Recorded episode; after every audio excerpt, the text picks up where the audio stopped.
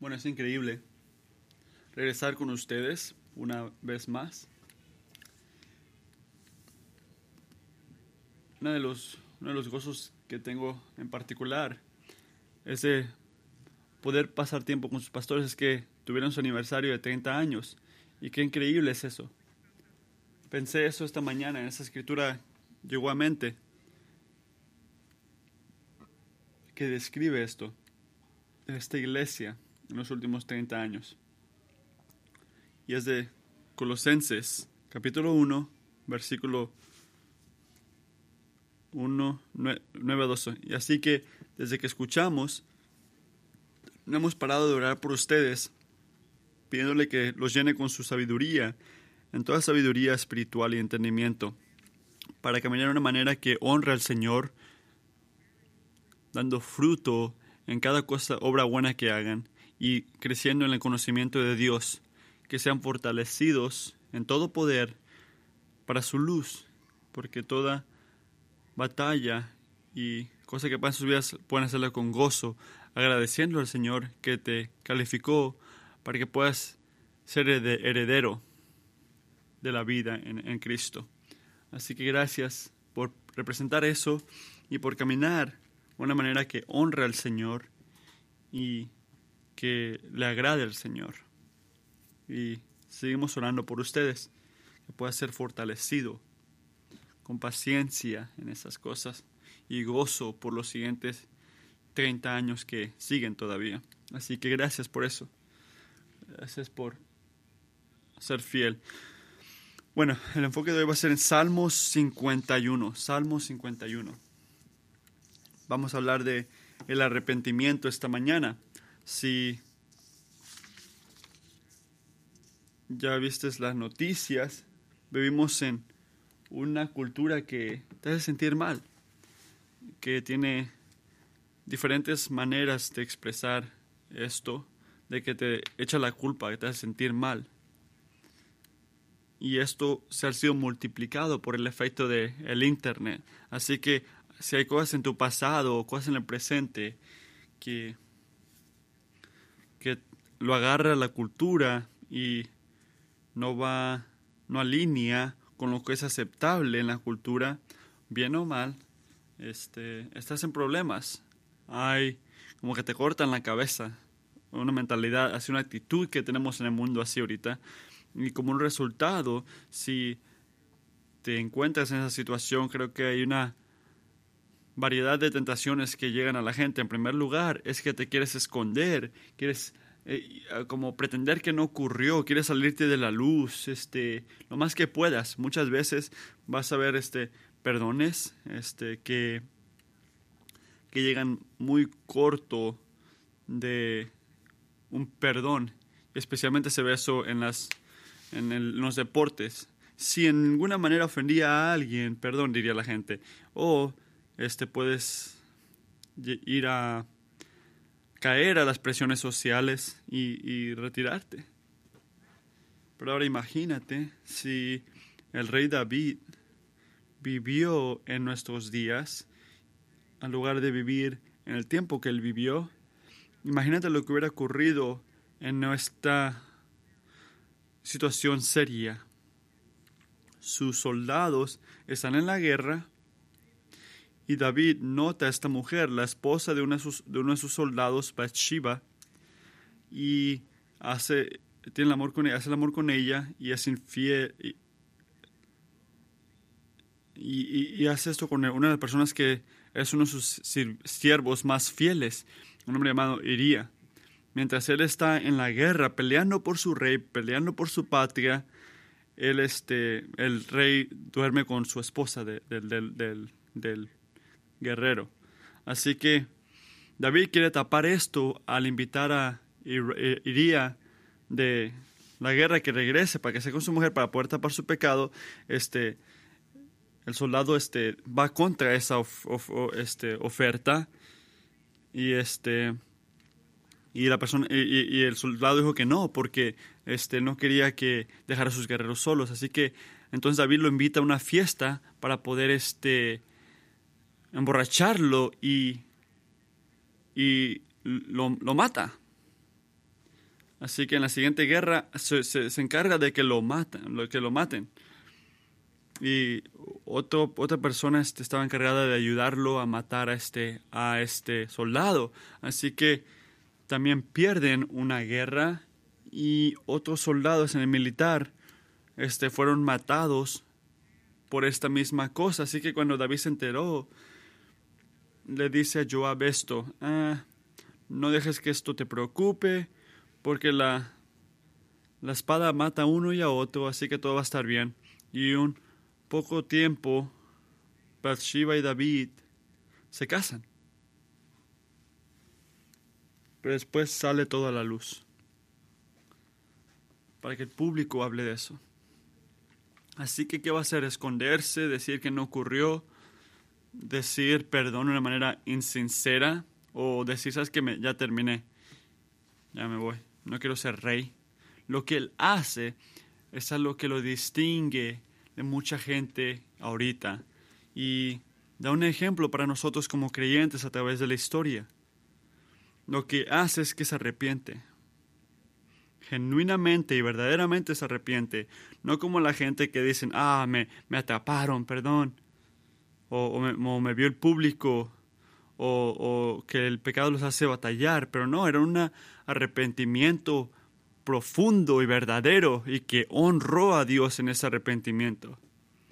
El arrepentimiento tan genuino que David escribe una canción para que los creyentes a través de la historia puedan recordar lo que este Dios este hizo por él y cómo se ve Así que queremos ver esta canción, este salmo esta mañana, perdón. Salmo 51. Así que vamos a leer las palabras de Dios que Dios nos dio a nosotros. Salmo 51. Al director musical, Salmo de David, cuando el profeta Natán fue a verlo por haber cometido adulterio con Betsabé. Ten, ten compasión de mí, oh Dios conforme a tu gran amor, conforme a tu inmensa bondad, borra mis transgresiones, lávame de toda mi maldad y límpiame de mi pecado. Yo reconozco mis transgresiones, siempre tengo presente mi pecado. Contra ti he pecado, solo contra ti y he echado lo que es más, lo que es mal, he hecho lo que es malo ante tus ojos. Por eso tu sentencia es justa y tu juicio irreprochable. Yo sé que soy malo de nacimiento, pecador me concibió mi madre. Yo sé que tú amas la verdad en lo íntimo. En lo secreto me has enseñado sabiduría purifícame con hisopo y quedaré limpio. Lávame y quedaré, más blanco que la nieve. Anúnciame gozo y alegría. Infunde gozo en mis huesos que has quebrantado. Aparta tu rostro de mis pecados y borra toda mi maldad. Crea en mí, oh Dios, un corazón limpio y renueva la firmeza de mi espíritu.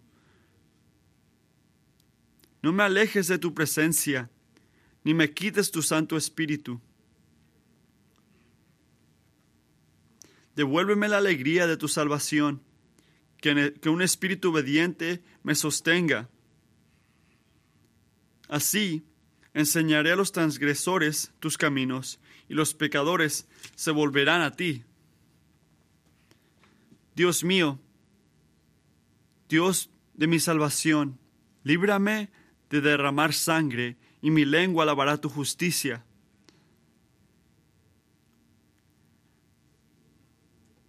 Abre, Señor, mis labios, y mi boca proclamará tu alabanza.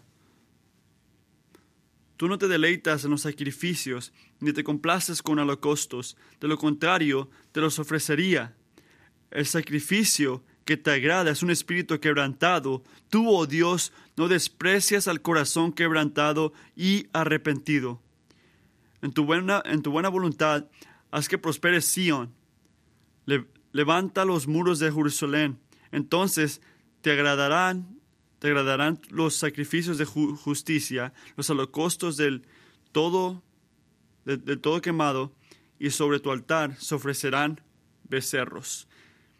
Esto es un verdadero arrepentimiento. Sabe la profundidad del pecado.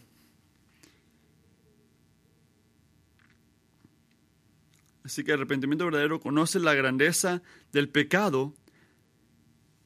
En primer lugar, conoce la grandeza del pecado, conoce la grandeza de la gracia y en último lugar, arrepentimiento habla de la grandeza de Dios. Padre, te pedimos que podamos hablar bien sobre este salmo, que podamos enfocarnos a ver el arrepentimiento de una manera diferente, algo que debemos de debemos de este, aceptar como un regalo tuyo, Señor, el arrepentimiento, por el trabajo que hace en nuestros corazones, que nos restaura a ti, en la manera que magnifica la grandeza de tu gracia, Señor. Te pido que mientras leemos este salmo hoy, que podamos estar más claros en el Evangelio de lo que significa ser pecadores que tienen un Salvador, que extiende gracia y misericordia.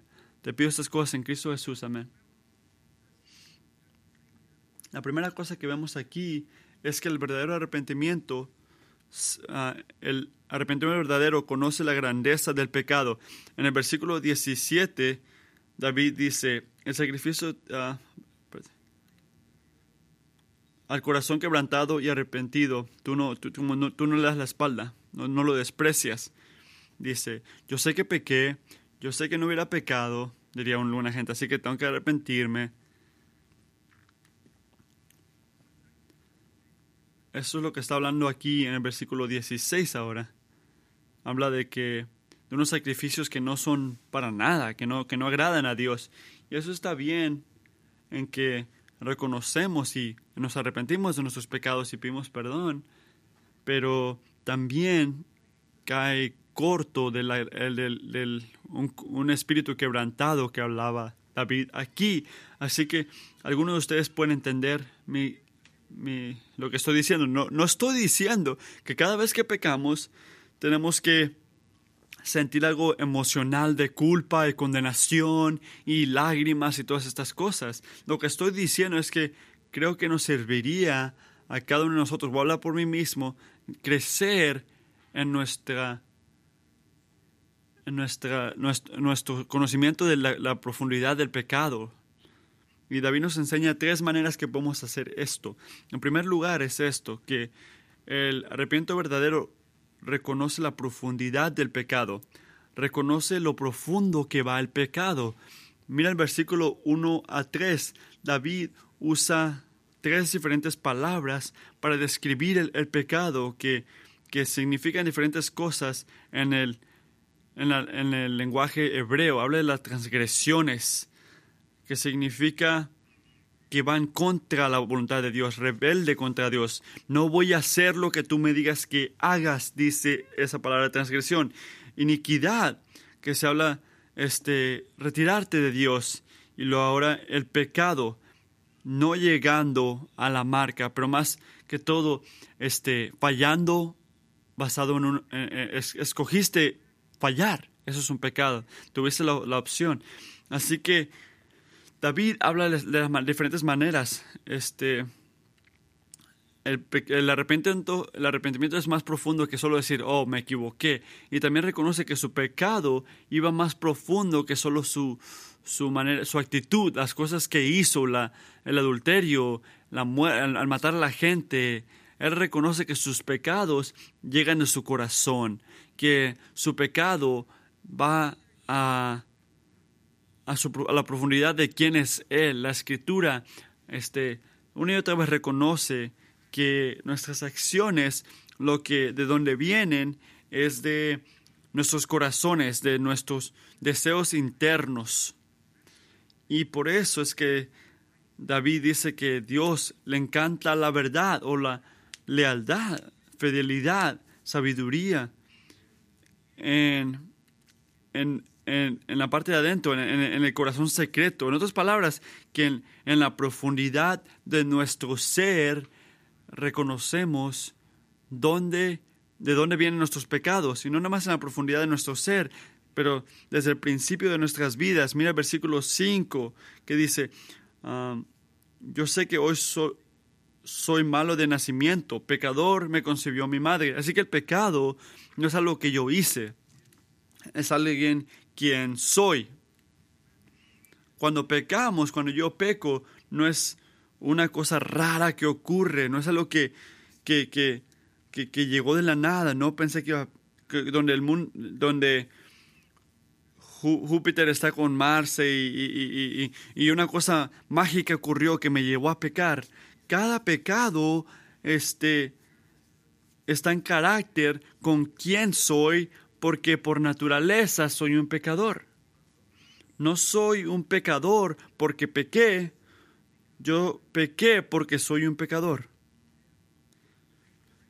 Y David reconoce esto, reconoce que de ahí viene su pecado, pero a veces peco de una manera que ni siquiera yo me la podía imaginar. Y yo digo, wow, eso no era como tú. Y yo me quedo pensando y digo, ¿sabes qué? Sí, no era como yo eso. Sin ver que sí, eso soy exactamente como soy, nada más que era más creativo este día o este tiempo.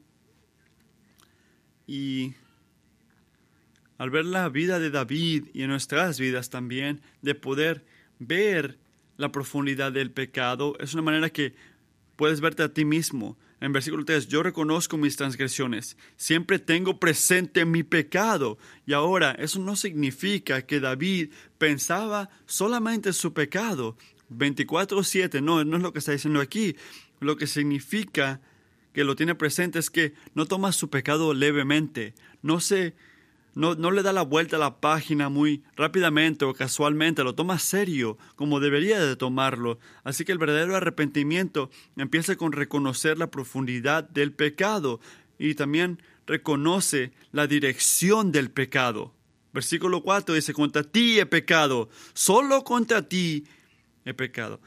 Ahora, cuando lees esto, cuando lees la historia de David, entendemos que contra Dios pero, pero espérate, tómate un tiempo. ¿Solo contra ti? ¿Cómo, cómo así? ¿Cómo que solo pequé contra ti? Pero, ¿qué pasa con este Betsabé o, o o Joab o el, el militar, la nación? ¿Qué, ¿De qué está hablando David aquí? No es que no es que David no reconoce que ha pecado contra todas estas personas o que no importó eso. Lo que está haciendo es que está sobrellenado sobre la grandeza y, la bondad de Dios y su llamado hacia Dios cuando Él peca. Que es Dios, es su ley, que Él está, con, las que Él está yendo contra y el que está ignorando. Es Dios que está fallando, eh, Él está fallando a Dios. Y el arrepentimiento reconoce que Últimamente, cuando pecamos, estamos fallándole a Dios primordialmente y más grandemente. Y reconoce la profundidad, reconoce la dirección y también reconoce los desiertos del pecado. Mira el versículo 4. Contra ti he pecado, solo contra ti, y he hecho lo que es malo ante tus ojos. Notas que no está como este, enojado con Dios. No, él reconoce que por su pecado no tiene ninguna razón de ir contra cualquier consecuencia que le dé Dios. Así que dice también ahí, por eso tu sentencia es justa. Eres justo y tu juicio irreprochable. El, la justicia que hace Dios a nuestros pecados nunca es injusto. Los pecadores necesitan, merecen lo peor, la muerte, incluyendo muerte eterna, eterna en el infierno. Así que por eso le dice David a Dios, ten misericordia conmigo. No basado en lo que él merece, ¿Notas eso? Ten misericordia conmigo, Dios, no basado en lo que merezco, pero de acuerdo a tu, a tu amor fiel, de acuerdo a tu misericordia. Vivimos en una época donde es fácil pensar que Dios no toma el pecado seriamente, que es muy fácil asumir la gracia de Dios y asumir su misericordia y ser sorprendido cuando vemos el juicio de Dios. David no tenía eso, no, no se sentía así, él reconocía lo que merecía. Así que versículo 11, él, él ora esto, no me alejes de tu presencia, no me alejes de tu presencia. Él entiende lo que hace el pecado, la consecuencia del pecado y lo que puede llevar. Reconoce que lo distancia de Dios, lo que merece. para que, y es que Dios, la única cosa buena en esta vida o en la que viene, la que da bendición, que lo retire de su presencia. Así que David dice, ¿sabes qué? No, tráeme a Filistinos, hay que tener una guerra civil, tráeme la, la, la, mátame físicamente, haz lo que tú quieras, quítame todo lo que tengo, pero no me quites de tu presencia, no me alejes de tu presencia, no me abandones, Padre mío, dice él. Puedo vivir con cualquier sufrimiento en este mundo, pero no puedo vivir sin ti. No puedo vivir sin tu presencia. Sé lo que merece mi pecado. Pero por favor, por favor no me alejes de tu presencia. Lo que sea menos eso. No me alejes de tu presencia, Señor. Si esto es todo lo que sabe el arrepentimiento, yo, yo caminaría en una manera de depresión y sin paz. Si todo lo que yo sabía era la profundidad de mi pecado y la dirección de mi pecado y los desiertos de mi pecado, si eso era lo único que yo supiera, lo único que yo eh, tuviera ante mí, no sé lo que yo haría. ¿Sabes? Más allá que pedirle a Dios que no me quite su presencia, yo hubiera hecho todo lo que yo hubiera para salirme de su presencia si eso hubiera sido los, los, el resultado. Pero no es lo único que sabe el arrepentimiento. El verdadero arrepentimiento sabe más que la grandeza del pecado. El verdadero arrepentimiento conoce la gracia de Dios, la grandeza de la gracia. En 1968 este, reprobé la universidad y tenía que ir a la guerra de Vietnam, así que me uní a la naval, me fui a la, al entrenamiento a Memphis, Tennessee, sin saber lo que iba a ver, y rápidamente vi que no debe de haber expectativas de gracia y misericordia en estos entrenamientos. Recuerdo que a veces alguien diría algo y le decía al, al, al, al capitán, perdón, y dice el capitán, sí, verdad, eres alguien que me da lástima verte, dame 200 lagartijas. Y en ese tipo de área, muy rápidamente pierdes este, la expectativa de misericordia y gracia. Y haces todo lo que puedes para cubrir tus transgresiones y te y, vas contra este, y, estás listo para, para, el sufrimiento cuando fallas, porque no hay esperanza. Así que, ¿dónde encuentra David la esperanza? ¿Dónde encuentra la, la, la manera,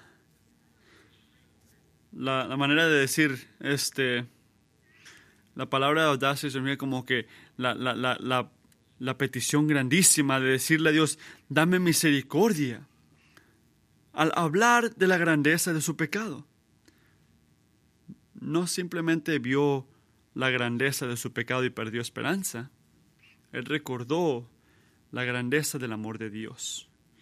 Y recuerda la grandeza de la gracia de Dios y su misericordia. Así que nota cómo ora ten compasión de mí, oh Dios, conforme a tu gran amor. Conforme a tu gran amor. No conforme a sus a sus pecados o lo que hace o no hace. Él sabe lo que merece. No sé, sabes que hizo unas cosas malas, pero ven, Dios, ayúdame porque he hecho cosas buenas en mi vida. ¿Por qué no lo contamos igual? Y no, su, su esperanza no está en sí mismo. Su esperanza está completamente en, el carácter de Dios, conforme al amor de Dios. Y no hay ninguna otra razón para que tengamos esperanza nosotros cuando pecamos, sino en el carácter de Dios, en su amor constante. Y esto es una promesa que enseña el amor de Dios y su lealtad. Como la gente que nos tomó como, nos tomó como sus hijos. David confesa, soy un pecador, increíblemente pecador, pero soy tu pecador. Soy tuyo. Y así que me aferro a ti, a tu amor constante, tu amor que siempre está ahí, conforme a tu, a tu inmensa bondad. La gracia de Dios, su misericordia, son increíbles, son grandes. Y este es un hombre quebrantado que quiere de Dios. Continúa orando, así que pide por perdón y la reconciliación. Ten compasión de mí, oh Dios. Versículo 2, lávame de toda mi maldad y límpiame de mi pecado. Versículo 7, purifícame y quedaré más blanco que la nieve quedaré más blanco que la nieve. Así se ve el, perdón, se ve cómo nos limpia, es puro y limpio y, y, blanquísimo. Versículo 9, aparta tu rostro de mis pecados y borra mi maldad. Es muy común, como hizo David con iría. Muy, muchas veces queremos tapar nuestros pasos o esconder nuestros pecados y esperar que nadie se entere. Esa es la realidad, que Dios siempre se entera. Y David nota que lo que necesita no es esconder su pecado, pero confesar su pecado.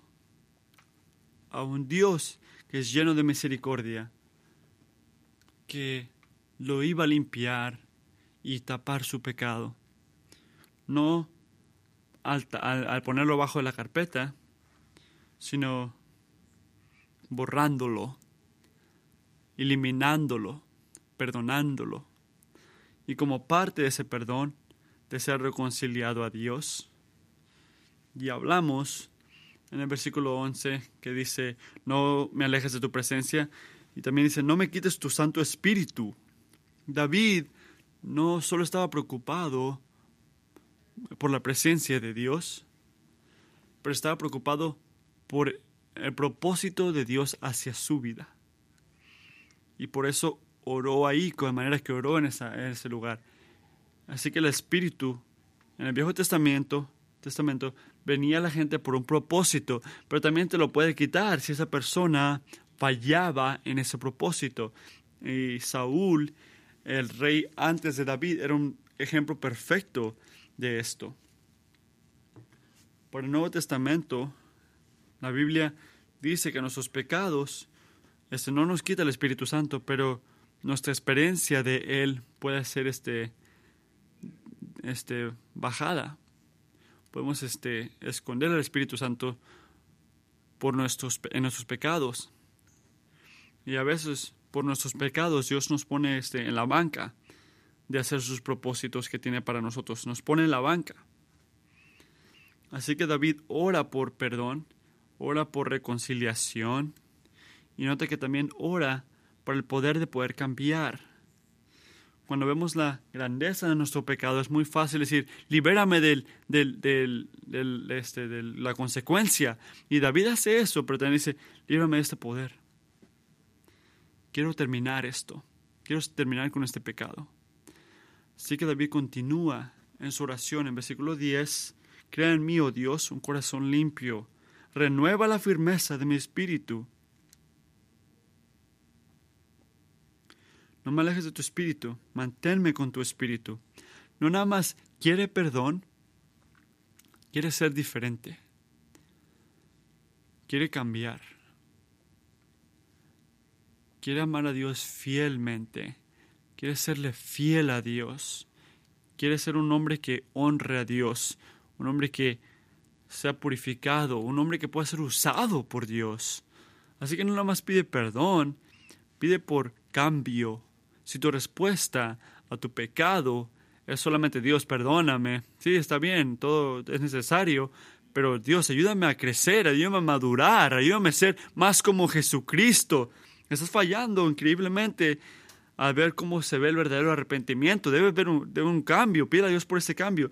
Y muchas veces puede ser el tipo de gente que sigue, cayendo, que sigue cayendo en el mismo pecado una y otra vez porque estás más preocupado por la consecuencia que el carácter. No seas esa persona. Sé como David que reconoció la necesidad de cambio.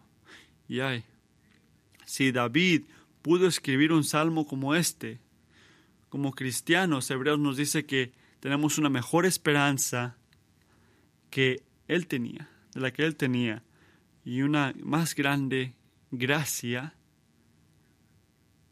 de la que él tenía, y nosotros tenemos gracias al Evangelio, su amor fiel y su misericordia son nuestras por un sacrificio que Dios hizo y para siempre está gozoso en esto, y eso es la muerte de Jesucristo en la cruz.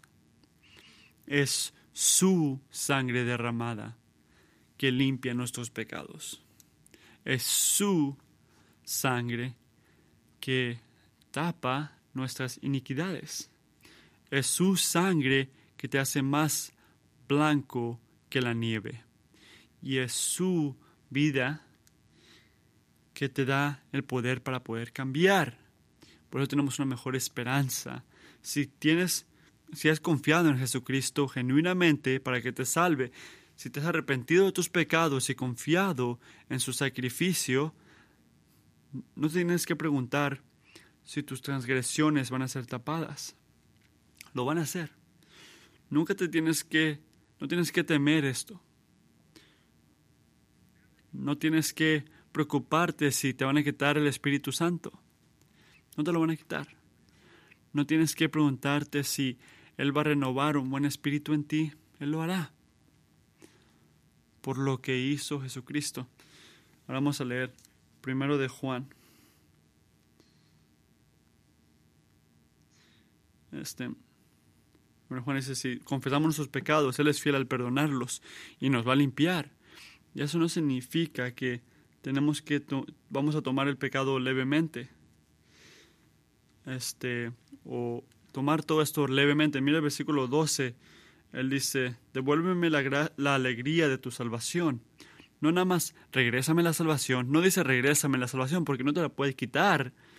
Pero el gozo, la alegría, cuando pecamos, sí, va contra Dios y, lo, se introduce algo como raro en nuestra relación. Sí puede enseñar una distancia en nuestra relación con Él. Que no nada más nos pone en la banca en sus propósitos, pero puede causarnos perder el gozo que teníamos en la salvación que, que tenemos en Él una actitud como que no está preocupado por su pecado. no vas a perder la salvación. Pero déjame decirte algo. Puede ser una señal que de repente nunca fuiste salvo en primer lugar, pero no, no vas a perder tu salvación. Pero te lleva a nada más que una vida sin gozo. El gozo más grande de la vida es estar bien con Dios y hacer sus propósitos para tu vida. No hay ningún gozo más grande que esto. Y esto es lo que interrumpe el pecado. Y por eso es que el arrepentimiento es un regalo para nosotros, porque Dios nos ha dado este regalo para que el gozo más grande que podemos experimentar sea restaurado en nosotros cuando nosotros pequemos. Así que déjame preguntarte esto. Hay un pecado en tu vida que estás tapando o haciendo. Hay un pecado en tu vida que piensas que hoy ojalá que nadie se entere de esto. quiero mantener esto un secreto. De repente has intentado por años de hacerlo tú solo y sigues cayendo una y otra vez. ¿Hay un pecado así en tu vida que sigues cayendo a él y que lo quieres esconder?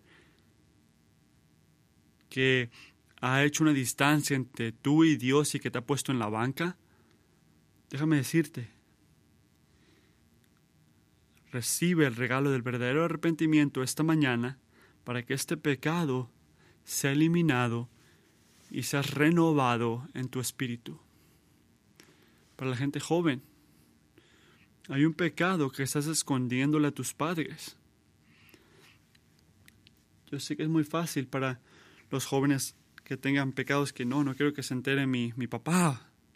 O de repente puedo esconderlo y, y nadie se va a enterar. ¿Hay algo así en tu vida? Y ahora para todos nosotros. Me gusta cuando Natán el profeta dice, tienes gente en tu vida que pueden ir a ti. Tienes el regalo de alguien como Natán en tu vida que, que va a tu vida y te dice la verdad. El arrepentimiento es un regalo, pero también son amigos como estos. Y si tienes a uno, te quiero decir que sigas creciendo en esta relación con ellos. Y en último lugar, Vamos a cantar.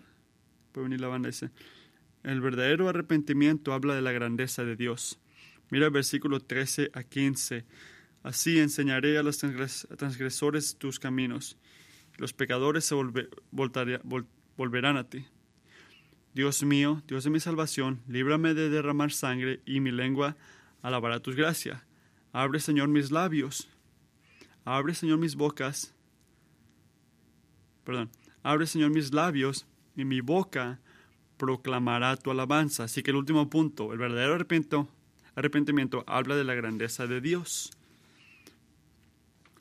Nuestra alabanza en este contexto, pero también enseña que deben de ser, este, deben de ser gasolina, este, para poder, este, llevarnos a buscar, este, reconciliación con Dios de poder reconocer que nos pueda mover estas cosas, este, de que somos perdonados cuando hay un, este, hay un arrepentimiento verdadero y hay un cambio. Tenemos que recibir este, este perdón este de Dios también.